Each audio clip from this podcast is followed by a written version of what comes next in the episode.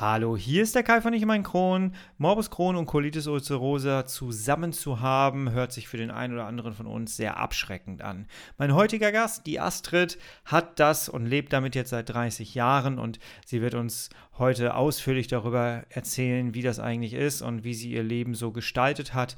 Und ja, immerhin 30 Jahre. Ne? Bleibt dran, es ist ein sehr, sehr spannendes Gespräch. Wir hören uns auf der anderen Seite des Intros. Ich freue mich auf dich.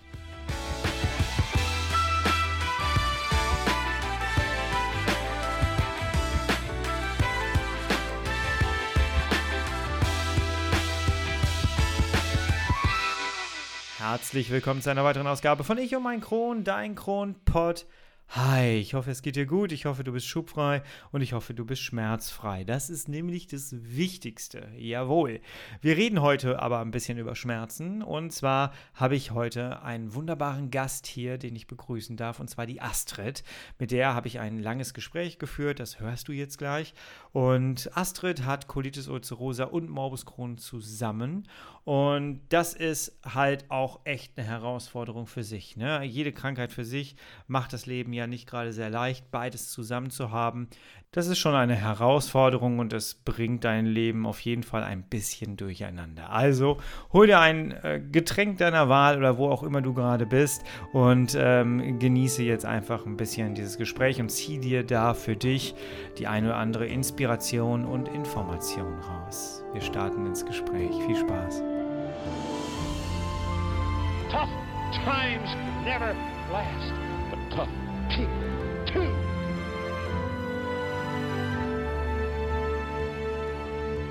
Hallo Astrid. Hallo Kai. Schön, dass es geklappt hat. Astrid, magst du dich einmal vorstellen? Ja, mein Name ist Astrid. Ähm, ich bin 60 Jahre alt geworden vor hm, gut vier Wochen.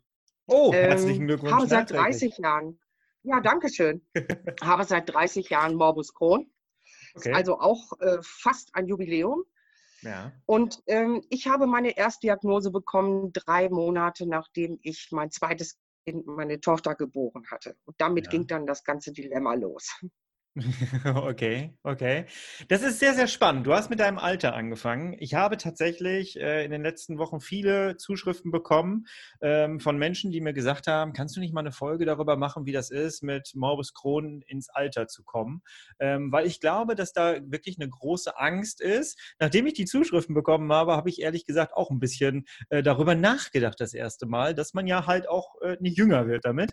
Ähm, und natürlich ist da immer so die Frage im Raum, wird es es schlimmer mit dem Alter, älter werden oder ähm, ja, ändert sich da eigentlich etwas? Kannst du, also du hast jetzt mit 30 Jahren dann deine Diagnose bekommen. Hat sich im Laufe der Zeit etwas verschlechtert oder ist die Krankheit genauso ätzend wie vorher? Also äh, ich muss sagen, ich habe Höhen und Tiefen gehabt. Mir ist also 1999 ist mir der Dünndarm gerissen. Da hatte okay. ich also neun Jahre lang ähm, also teilweise schwere Krankheitsgeschichten, so dass ich also äh, abhängig war vom Cortison und anderen Mitteln, die damals in den 90er Jahren oder Ende der 90er Jahre angeboten wurden. Mhm. Wie gesagt, dann hatte ich meine erste Notoperation. Da wurde mir mal gerade der Bauch auf 40 Zentimetern in Kürze aufgeschnitten, nicht groß überlegt. Einer macht einen Schnitt und alles raus und rein. Dann war ich Koma-Patient ein paar Tage, weil man mich ja wieder aufmachen musste, weil alles zwischen die Organe gelaufen war und gespült war. Dann hatte ich zwei, drei Jahre mal Ruhe. Mhm. So, und dann geht das natürlich los. An den Stellen, wo operiert wird, entstehen natürlich Vernarbungen und Verengungen, Verengungen, Stenosen. Äh, und die haben mir eigentlich im Prinzip äh, das Leben auch in den letzten Jahren sehr schwer gemacht, so äh, dass ich mich dann zweimal hintereinander entschlossen habe, mich nochmal operieren zu lassen. Okay. Äh, dabei ist mir natürlich sehr viel vom Dünndarm und vom Dickdarm verloren gegangen.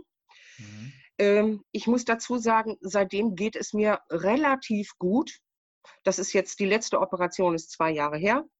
Okay. Ich habe äh, danach äh, das Medikament Humira bekommen. Mhm. Äh, Entschuldigung, stimmt gar nicht. Das Humira spritze ich schon seit fünf, habe ich fünf Jahre lang äh, gespritzt. Und seit zwei Jahren, wie gesagt, ist das jetzt mit der letzten Operation her. Ja. Habe jetzt auf ein anderes Medikament umgewechselt, da die Nebenwirkungen von Humira doch für mich äh, extrem wurden, was Gelenke, Muskulatur betraf und so weiter, sodass ich jetzt äh, auf Stellara umgestiegen bin. Ja. Und ähm, im Moment geht es mir ganz gut. Aber wie gesagt, die nächste Operation, die äh, wird irgendwann kommen, weil diese Stenosen, die lassen sich einfach nicht aufhalten. Okay, okay. Das heißt, ähm, wir sind ja dann, haben ja ungefähr eine ähnliche Geschichte. Ich hatte ja auch den Dünndarmriss. Und mhm. ähm, ja, äh, das mit den Verklebungen habe ich von meinem Gastroenterologen tatsächlich gehört. Ähm, bis jetzt toi, toi, toi, merke ich äh, gar nichts mehr. Ich bin also auch komplett schmerzfrei momentan. Ähm, kämpfe eher mit, mit Energie und so. Aber ähm, so diese Stenosengeschichte habe ich Gott sei Dank bislang noch nicht bekommen. Ähm, ab wann würdest du denn sagen, sollte man da auf jeden Fall ähm, wieder zum Arzt gehen nach so einer Operation? Äh, die Ärzte möchten ja gerne, dass man alle sechs Monate mal gucken könnte. Da habe ich ja. gesagt, ich habe auch Wünsche, die ich nicht erfüllt bekomme. Und einer davon ist zum Beispiel, dass ich äh, es nicht einsehe, zu einer Darmspiegelung zu gehen. Und äh, wenn ich nichts habe, wenn es mir gut geht, muss man nicht gucken. Mhm. Ähm, wird mir von anderen Ärzten auch bestätigt, die dann sagen, was wollen Sie da jetzt? Ihnen geht es doch gut. Ja. Muss man auch nicht weil jede Darmspiegelung birgt ja auch hm, Risiken ab und zu, das Gewebe verletzt wird und so weiter. Das ist einfach nicht auszuschließen. Und wenn ich im Moment nichts habe, keine Entzündungswerte und nichts, muss ich nicht unbedingt dahin. Aber einmal im Jahr oder alle zwei Jahre sollte man schon mal gucken, ob sich etwas verändert hat. Also in meinem Fall war es so, dass ich zwei Jahre, wie gesagt, nicht hingegangen bin und äh, die Stenosen mir wirklich sehr viel Schwierigkeiten bereitet haben, mhm. sodass man mir einen Vorschlag der Delitation gemacht hat. Da wird also, also etwas Ähnliches wie ein Luftballon eingeführt und die Engstelle wird geweitet. Ja. Dem hatte ich dann zugestimmt. Nur das Problem war, dass das nicht durchgeführt werden konnte, da die Stenose so eng war, dass auch das im Prinzip nicht angewendet werden konnte. Daraufhin habe ich mich dann vor zwei Jahren nochmal zu einer Operation entschlossen. Ähm, was ich noch anmerken möchte, äh, wenig Darm bedeutet ja auch viele Toilettengänge. Mhm. Das heißt, würde ich nicht dagegen wirken, äh, säße ich 30 Mal am Tag auf der Toilette. Mhm. Ich habe damals vor gut neun Jahren den Tipp einer Apothekerin bekommen, doch meinem Arzt mal zu fragen, ob er mir Opiumtropfen verschreiben könnte. Ja. Daraufhin habe ich jetzt mal laut gelacht und habe gesagt, wie, dann bin ich den ganzen Tag dicht oder was? Nein, hat sie gesagt, auf gar keinen Fall. Das ist super niedrig dosiert. Das sind 0,1 Prozent einer Opium-Tinkturlösung. Und äh, das hatte ich dann meiner damaligen äh, Hausärztin vorgeschlagen. Und ähm, die war da auch ganz offen und hat gesagt, wir können das mal probieren. Ja. Das habe ich ausprobiert und siehe da, nach vier Wochen hatte sich alles eingespielt und ich konnte meinen Tagesablauf so einrichten, dass ich also morgens wie gewohnt meine Toilettengänge machen konnte. Danach habe ich die Tropfen genommen und wenn ich nichts äh, Großartiges jetzt an Mengen gegessen habe, hatte ich tatsächlich vier bis sechs Stunden Ruhe. Okay.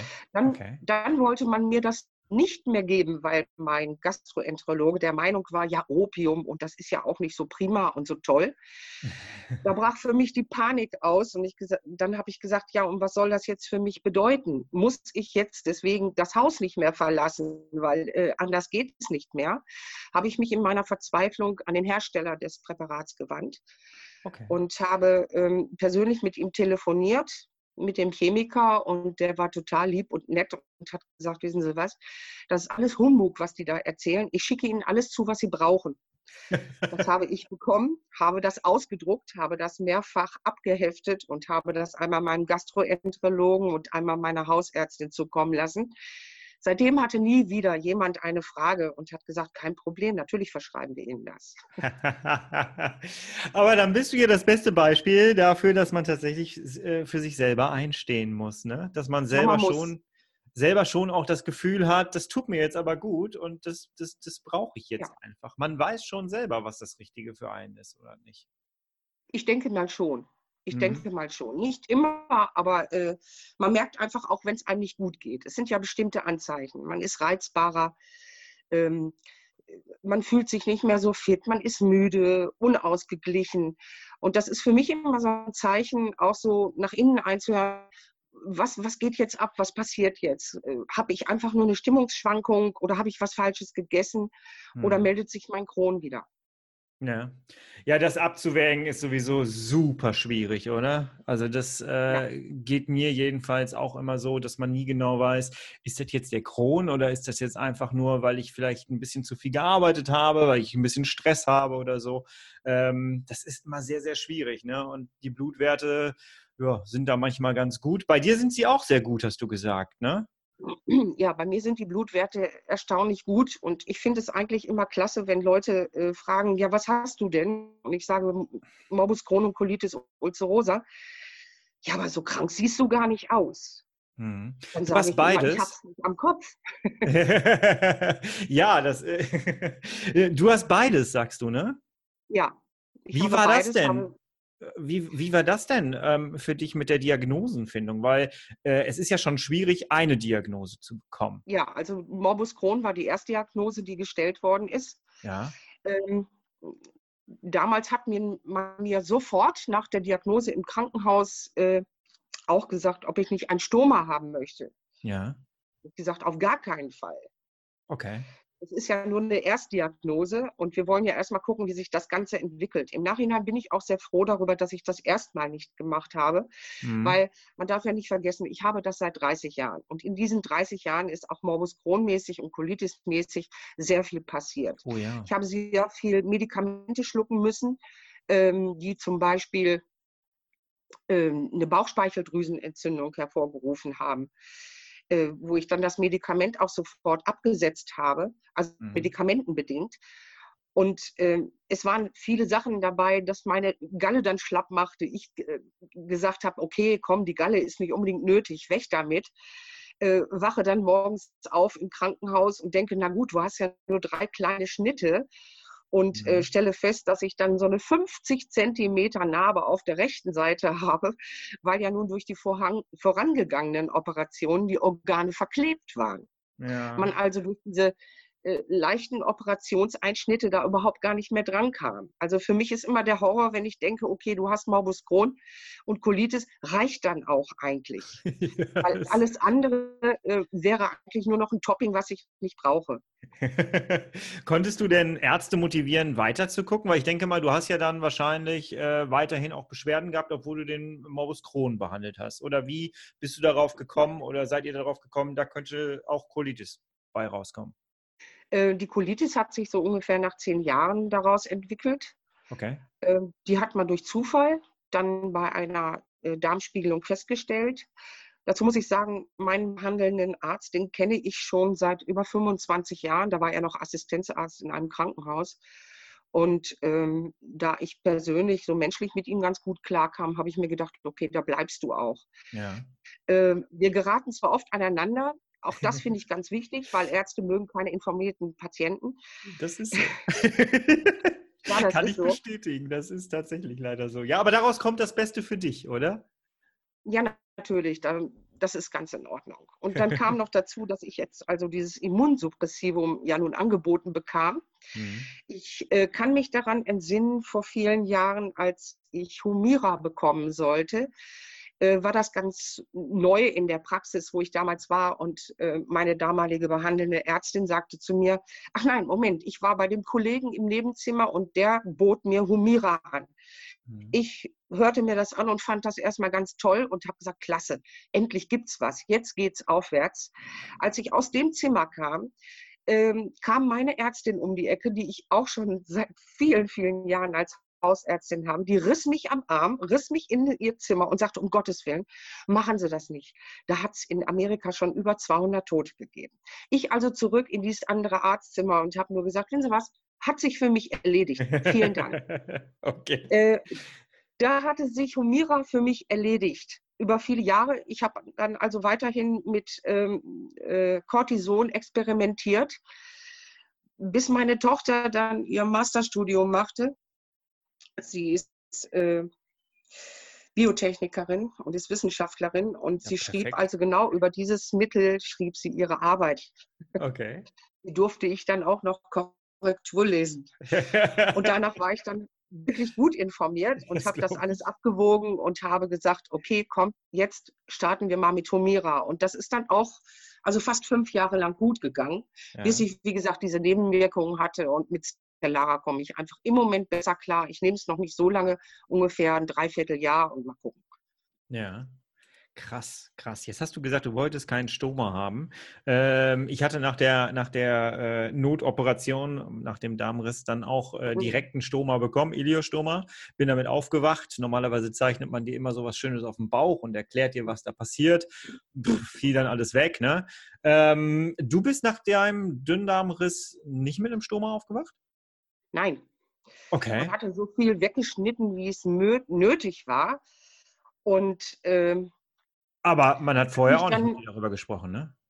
Nein, nein, das war, wie gesagt, mit dem, mit dem dünnen Riss, das war ja auch wirklich eine Notoperation. Also da habe mhm. ich wirklich verdammtes Schwein gehabt, dass ich das überhaupt überlebt habe. Ich habe an dem Abend vorher mit dem Dünndarmriss zweieinhalb Stunden Schlagzeug gespielt im Musikraum.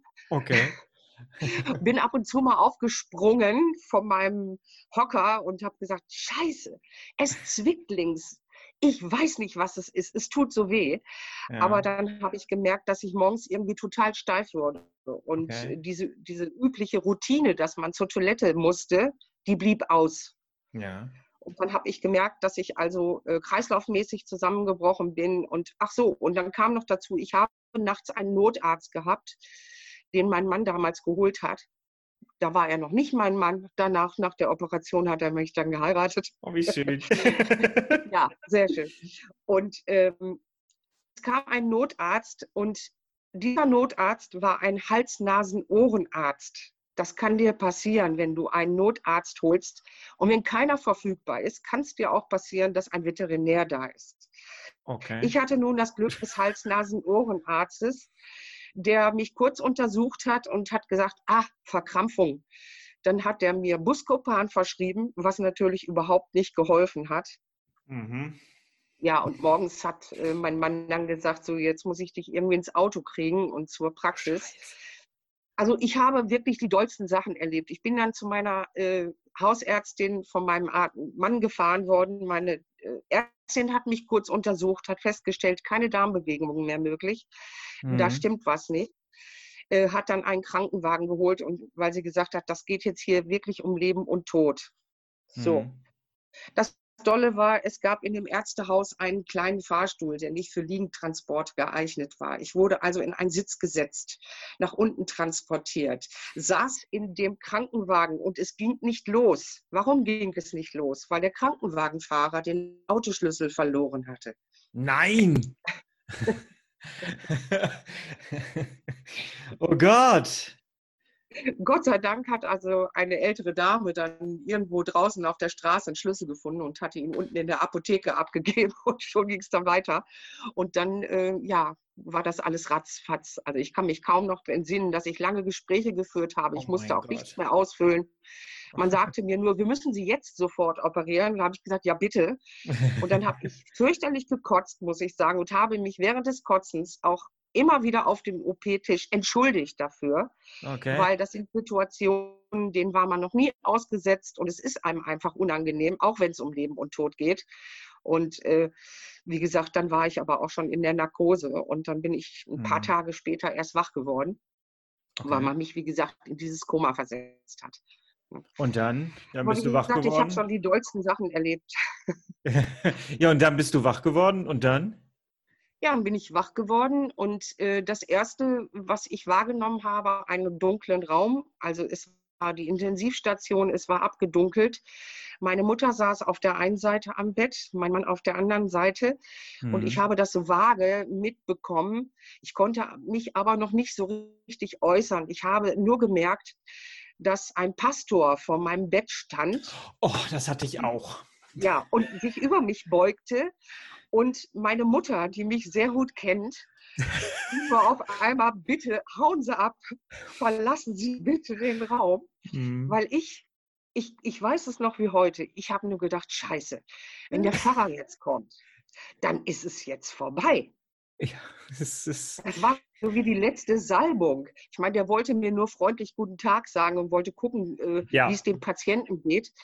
Aber das, das empfindest du gar nicht so. Ja, das Nein, empfindest überhaupt. du gar nicht. Der kam bei mir, obwohl meine Frau musste irgendwie so einen Wisch ausfüllen und sie hat angekreuzt, weil sie wusste, dass ich das nicht wollte, äh, hat sie angekreuzt, dass er nicht kommen darf. Der ist aber trotzdem gekommen, weil irgendwas ja. an Informationen fehlgelaufen ist. Das ist der einzige, den ich wirklich rausgejagt habe, wo ich tatsächlich so viel Kraft aufgewendet habe, weil den wollte ich tatsächlich nicht sehen den Stomatherapeuten. Ja, wurde total unruhig. Ja, genau, man wird, das, das, das will man nicht. Also das, das ist total unpassend. Und ja, ähm, ja das ist, äh, nee, das, das, das will man tatsächlich überhaupt nicht. Kann ich total nachvollziehen. ist auch ja, momentan ja, gesagt, egal. Mein Herzschlag erhöhte sich rasant. Ja. Äh, ich wurde total zappelig im Bett, obwohl ich mich gar nicht artikulieren konnte. Und äh, meine Mutter hat es sofort gemerkt und hat dann auch sofort sehr gut. Maßnahmen ergriffen. Sehr gut. Wie ging das dann weiter für dich? Also bei mir war es dann so, dass ich Pflegefall wurde für ein Jahr ja. ungefähr. Ja, also für mich war das damals so, ich hatte damals eine Zusatzausbildung gemacht. Ähm, meine Tochter ging gerade in die zweite Klasse. Mhm. Ähm, ich bekam das Angebot als Sekretärin in einer Musikschule das hatte ich dann angenommen und äh, kurz danach kam, wie gesagt, diese Notoperation und für mich ja. war klar, da kannst du erstmal nicht mehr hin, es geht nicht mehr. Mhm. Daraufhin habe ich an, dann einen Antrag gestellt, erstmal äh, für eine Berufsunfähigkeitsrente. Mhm. Äh, die habe ich dann nach einigen Jahren dann auch jetzt dann tatsächlich bekommen. Aber ich habe zwischenzeitlich, habe ich zehn Jahre lang in einer katholischen Klosterschule gearbeitet. Okay. Ähm, ja, ich habe dann äh, AGs gemacht und in der OGS gearbeitet.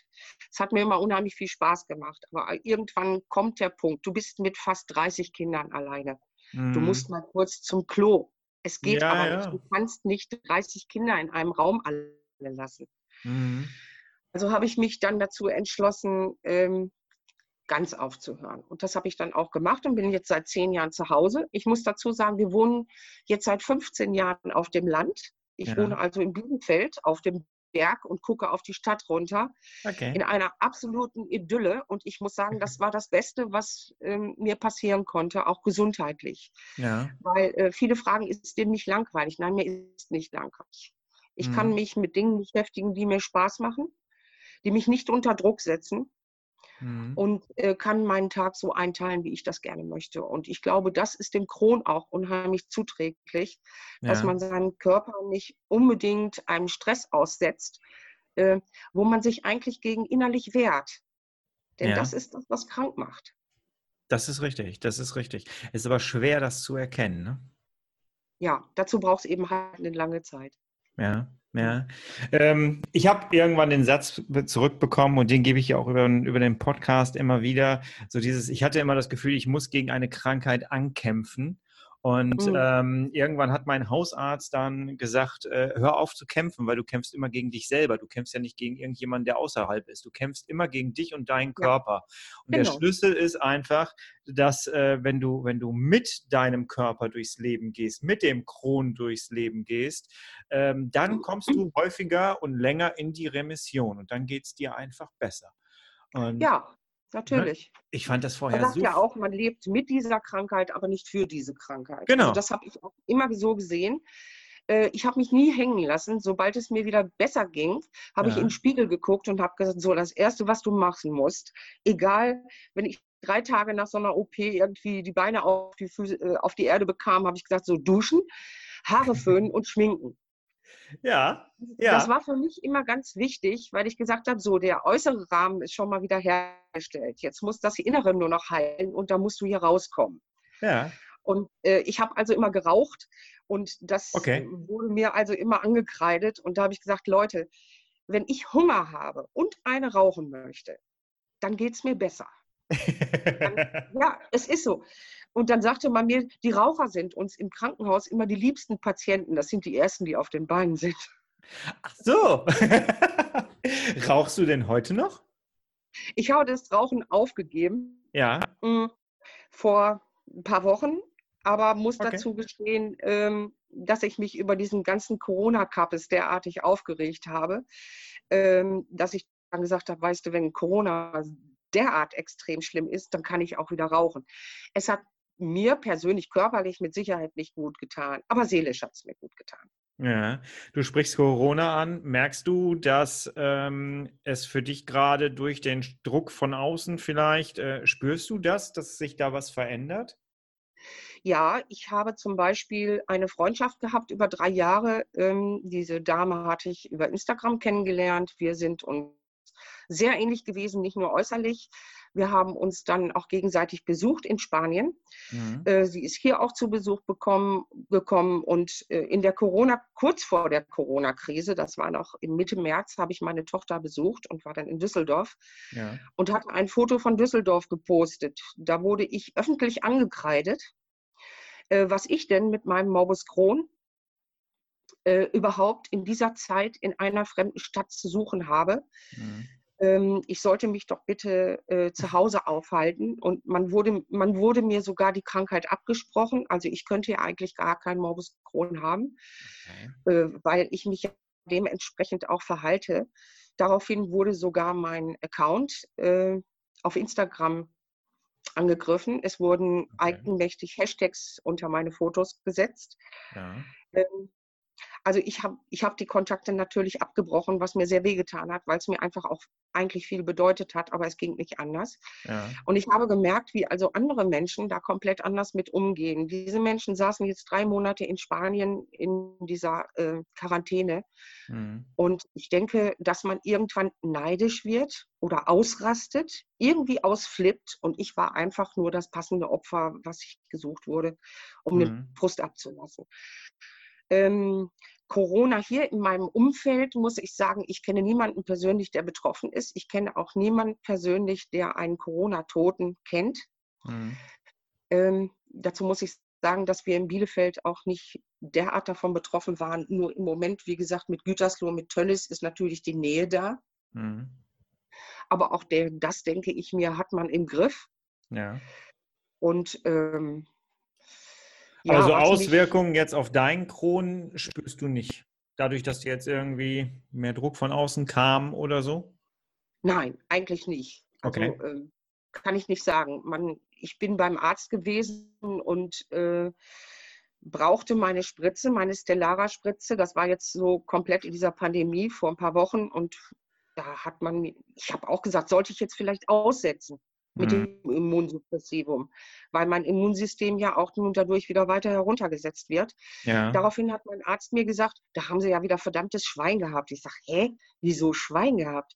Er sagt, er, dieses Medikament sorgt auch dafür, dass zum Beispiel die äußere Hülle der Viren angegriffen wird, zerstört werden kann. Okay. Da habe ich dann aufgehorcht und habe gedacht, siehst du, irgendwas Positives muss das Ganze ja nun auch haben. ja.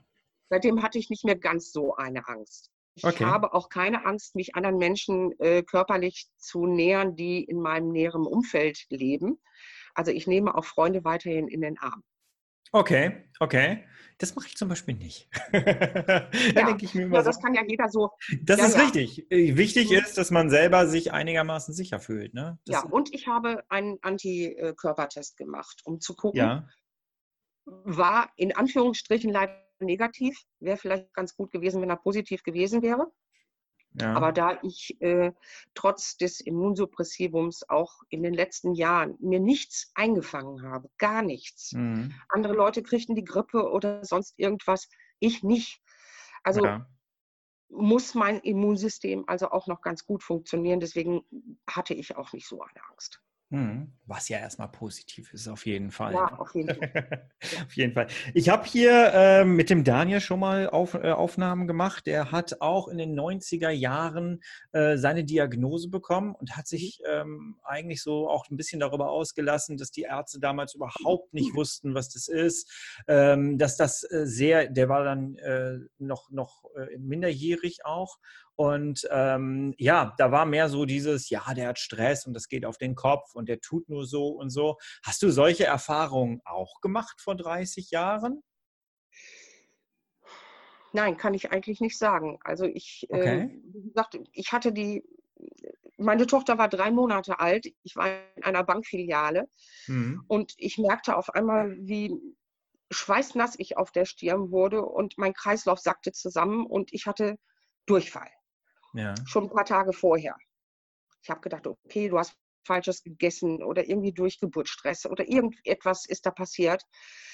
Ähm, ich bin aber danach dann auch sofort zu meiner Ärztin gegangen und die kannte sich mit Morbus Crohn und den Geschichten Gott sei Dank gut aus. Mhm. Und hat dann sofort Ultraschall gemacht und hat gesagt, Mensch, das sieht nicht gut aus, da müssten Sie vielleicht doch mal irgendwie eine Darmspiegelung machen. Und deswegen habe ich auch relativ schnell meine Diagnose bekommen. Mhm. Äh, bei vielen wird ja lange drumherum gedoktert und hier ein paar Pillchen und da ein bisschen und Ernährungsratschläge und so weiter. Ähm, ich war auch anfangs total verunsichert. Was darfst du denn noch essen? Was kannst du denn überhaupt essen? Äh, man hat mir gesagt, es gibt keine Richtlinien dafür. Es ist individuell. Du musst mhm. selbst ausprobieren, was bekommt ihr und was nicht. Ja. Man sollte sich nur an eins halten, nicht so viel mit Körnern essen. Wobei das, äh, ja, das hat man mir auch äh, so ähnlich gesagt, vor allem während der Stoma-Zeit. also ich ähm, mache es mittlerweile. Ich esse Ich wollte gerade sagen, ich nehme mich auch. Also doch, doch. Genau, völlig normal. Ja, ja, das, das ja. geht, ne? Und äh, deswegen, ich habe das auch nicht so ganz verstanden, warum man das jetzt, wahrscheinlich, wenn du Stenosen hast oder so, dass du dann natürlich aufpassen musst. Mich hat Spargel umgebracht fast. Also äh, den ja. esse ich nicht mehr. Den könnte ich jetzt wahrscheinlich genauso gut vertragen, aber. Äh, ist nö. Grünspargel. Ist Grünspargel, der hat nicht diese langen Fäden. Äh, ja, das stimmt. Ich esse keinen mehr. ist, äh, mein Spargelbedarf ist für den Rest meines Lebens gedeckt irgendwie, ja. ja man muss ja auch nicht. Genau. Ähm, Sag mal, du, du, wirkst jetzt sehr, sehr positiv und du gehst sehr offen damit um mit deiner Erkrankung. Und ähm, was würdest du Menschen raten, die jetzt gerade in ihrer, du hast es ja jetzt auch schon sehr lange und du lebst jetzt auch ja. schon sehr lange damit. Was würdest du Menschen raten, die jetzt gerade ähm, ja noch nicht so lange ihre, ihre Diagnose haben? Mhm merken, dass sie nicht durch den Tag kommen und äh, einfach zwischendurch solche Phasen haben, die du mit Sicherheit ja auch hattest, ich auch, wo man Natürlich. denkt, so, ich habe keinen Bock mehr. Was würdest du den Leuten mit deiner Lebenserfahrung und deiner Krankheitserfahrung mit an die Hand geben? Also ich würde äh, den Leuten sagen, erstmal müssen sie sich klar sein, äh, sie sind nicht damit alleine. Es gibt ganz viele Menschen, die Morbus Crohn haben oder andere Erkrankungen in der Richtung. Äh, es ist wichtig, dass man vielleicht sich erstmal einer Selbsthilfegruppe anschließt. Nicht um auf Dauer dort zu verweilen, weil das habe ich gemerkt, ist nicht in Ordnung. Mhm. Sondern einfach hinzugehen und sich zu informieren und zu sehen, Mensch, da sind ganz viele Leute, die haben das Gleiche wie ich, die haben die gleichen Beschwerden. Mhm. Die sind mit derselben Thematik beschäftigt, dass man ständig aufs Klo muss. Das möchte man nicht jedem ans Herz legen und das möchte man auch nicht überall unterbreiten. Aber da sitzen dann auf einmal 15 Leute, die haben genau das Gleiche. Alle Alterskategorien von 15 bis 70 ist alles vertreten und dann kann man sich mit den Leuten auch mal über mehrere Treffen unterhalten und zu gucken, Mensch, was haben die denn schon alles erlebt oder wie lange haben die das und wie gehen die damit um? Und wenn man das alles abgesegnet hat und sich für und für sich Informationen rausgezogen hat, die ähm, verwertbar sind für einen selbst, dann kann man diese Selbsthilfegruppen auch verlassen, weil ich glaube, dass es nicht unbedingt zuträglich ist, äh, über Jahre hinweg Selbsthilfegruppen zu besuchen, mhm. weil ähm, äh, es ist ja nicht so, dass, der, dass die Welt untergeht. Man hat sich informiert, man weiß, so das habe ich, die anderen Leute haben das auch. Was kann ich selbst dafür tun? Was gibt es für Möglichkeiten für mich? Und damit ist gut. Wenn es mhm. Neuerungen gibt in dieser Richtung, dann muss man danach suchen. Von alleine erfährt man nichts. Ja. Das heißt, ich kann im Internet gucken, kann auf den äh, Kronseiten gucken, was gibt es an Neuerungen, äh, an äh, Geschichten. Dazu kam zum Beispiel bei mir noch, dass ich äh, Psoriasis bekommen habe vor vielen Jahren. Also okay. das ist ja auch eine Begleiterkrankung, Schuppenflechte. Ah, okay. Äh, ich war total unglücklich, weil ich ein total eitler Mensch bin. Und ich fand das ganz schrecklich, überall diese Flecken zu haben, die nicht unbedingt juckten, aber die mich einfach geärgert haben. Mhm. Und ähm, daraufhin habe ich ja dann Stellara bekommen. Und Stellara ist eigentlich für Leute mit Schuppenflechte, aber auch für Leute mit Morbus Crohn und Colitis. Mhm. Und wir da, es hat keine acht Wochen gedauert und alles war wieder gut. Ich bin ganz glücklich. und, äh, ja, und da habe ich auch ein bisschen Angst vor, dass das wiederkommt. Ne? Mhm. Ja, klar, Sobald die Angst, die Angst absetzt, ist immer da. Ja. Ne? Die Angst ist immer da, dass, dass es schlechter werden könnte. Ähm, ja, du hast das Wichtige angesprochen, ne? sich informieren auch. Also wirklich ja, ähm, sich über Neuerungen zu informieren. Und ähm, ich habe festgestellt, dass äh, ich es ganz cool finde, so bestimmte Challenges daraus zu machen. Ich habe ja dann irgendwann, für mich war die größte Challenge, meine Entzündungswerte so gut hinzukriegen, dass mein hm. Arzt neidisch wird. das habe ich sogar geschafft. Ähm, irgendwann fing ich dann an, meine Ernährung umzustellen, und habe dann festgestellt, okay, ich hm. probiere das jetzt mal vier Wochen, wenn das nichts ist, dann esse ich wieder ganz normal weiter.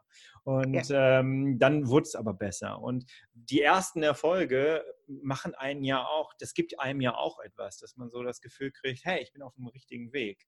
Und ja. ähm, wenn nicht, dann dreht man um und probiert was anderes. Ne? Ich ja. glaube, dieses Aber Ernährung ist schon ganz wichtig. Also wenn du ja. auf meinen Instagram-Account guckst, dann siehst du ja, dass da täglich äh, frische Mahlzeiten gepostet werden.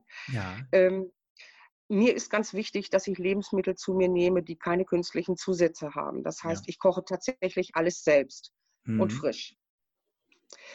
Äh, weil ich denke mal, äh, dass man bei Morbus Crohn auch allergiegefährdet ist oder ja. Unverträglichkeiten entwickelt.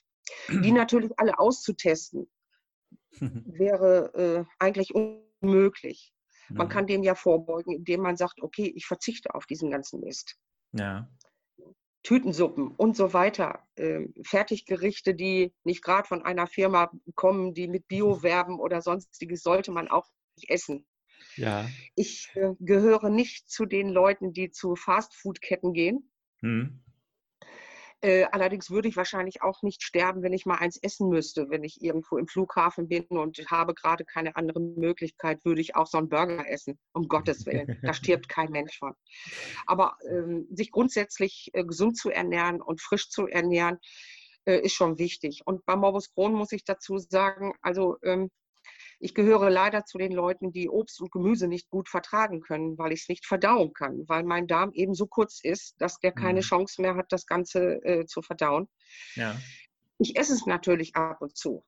Ich esse nicht all das, was ich poste. Das ist mein Mann, der kriegt immer den Showteller. Ach so.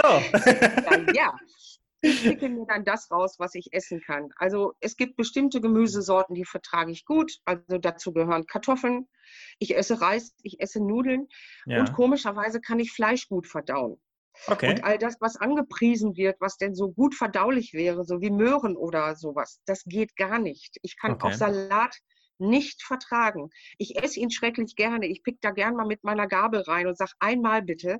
Ja aber äh, ich vertrage es nicht gut. Wo holst du deine Vitamine dann her? Ja, das möchte ich auch mal gerne wissen. Ja. Wahrscheinlich von Luft und Liebe. aber du supplementierst doch wahrscheinlich, oder?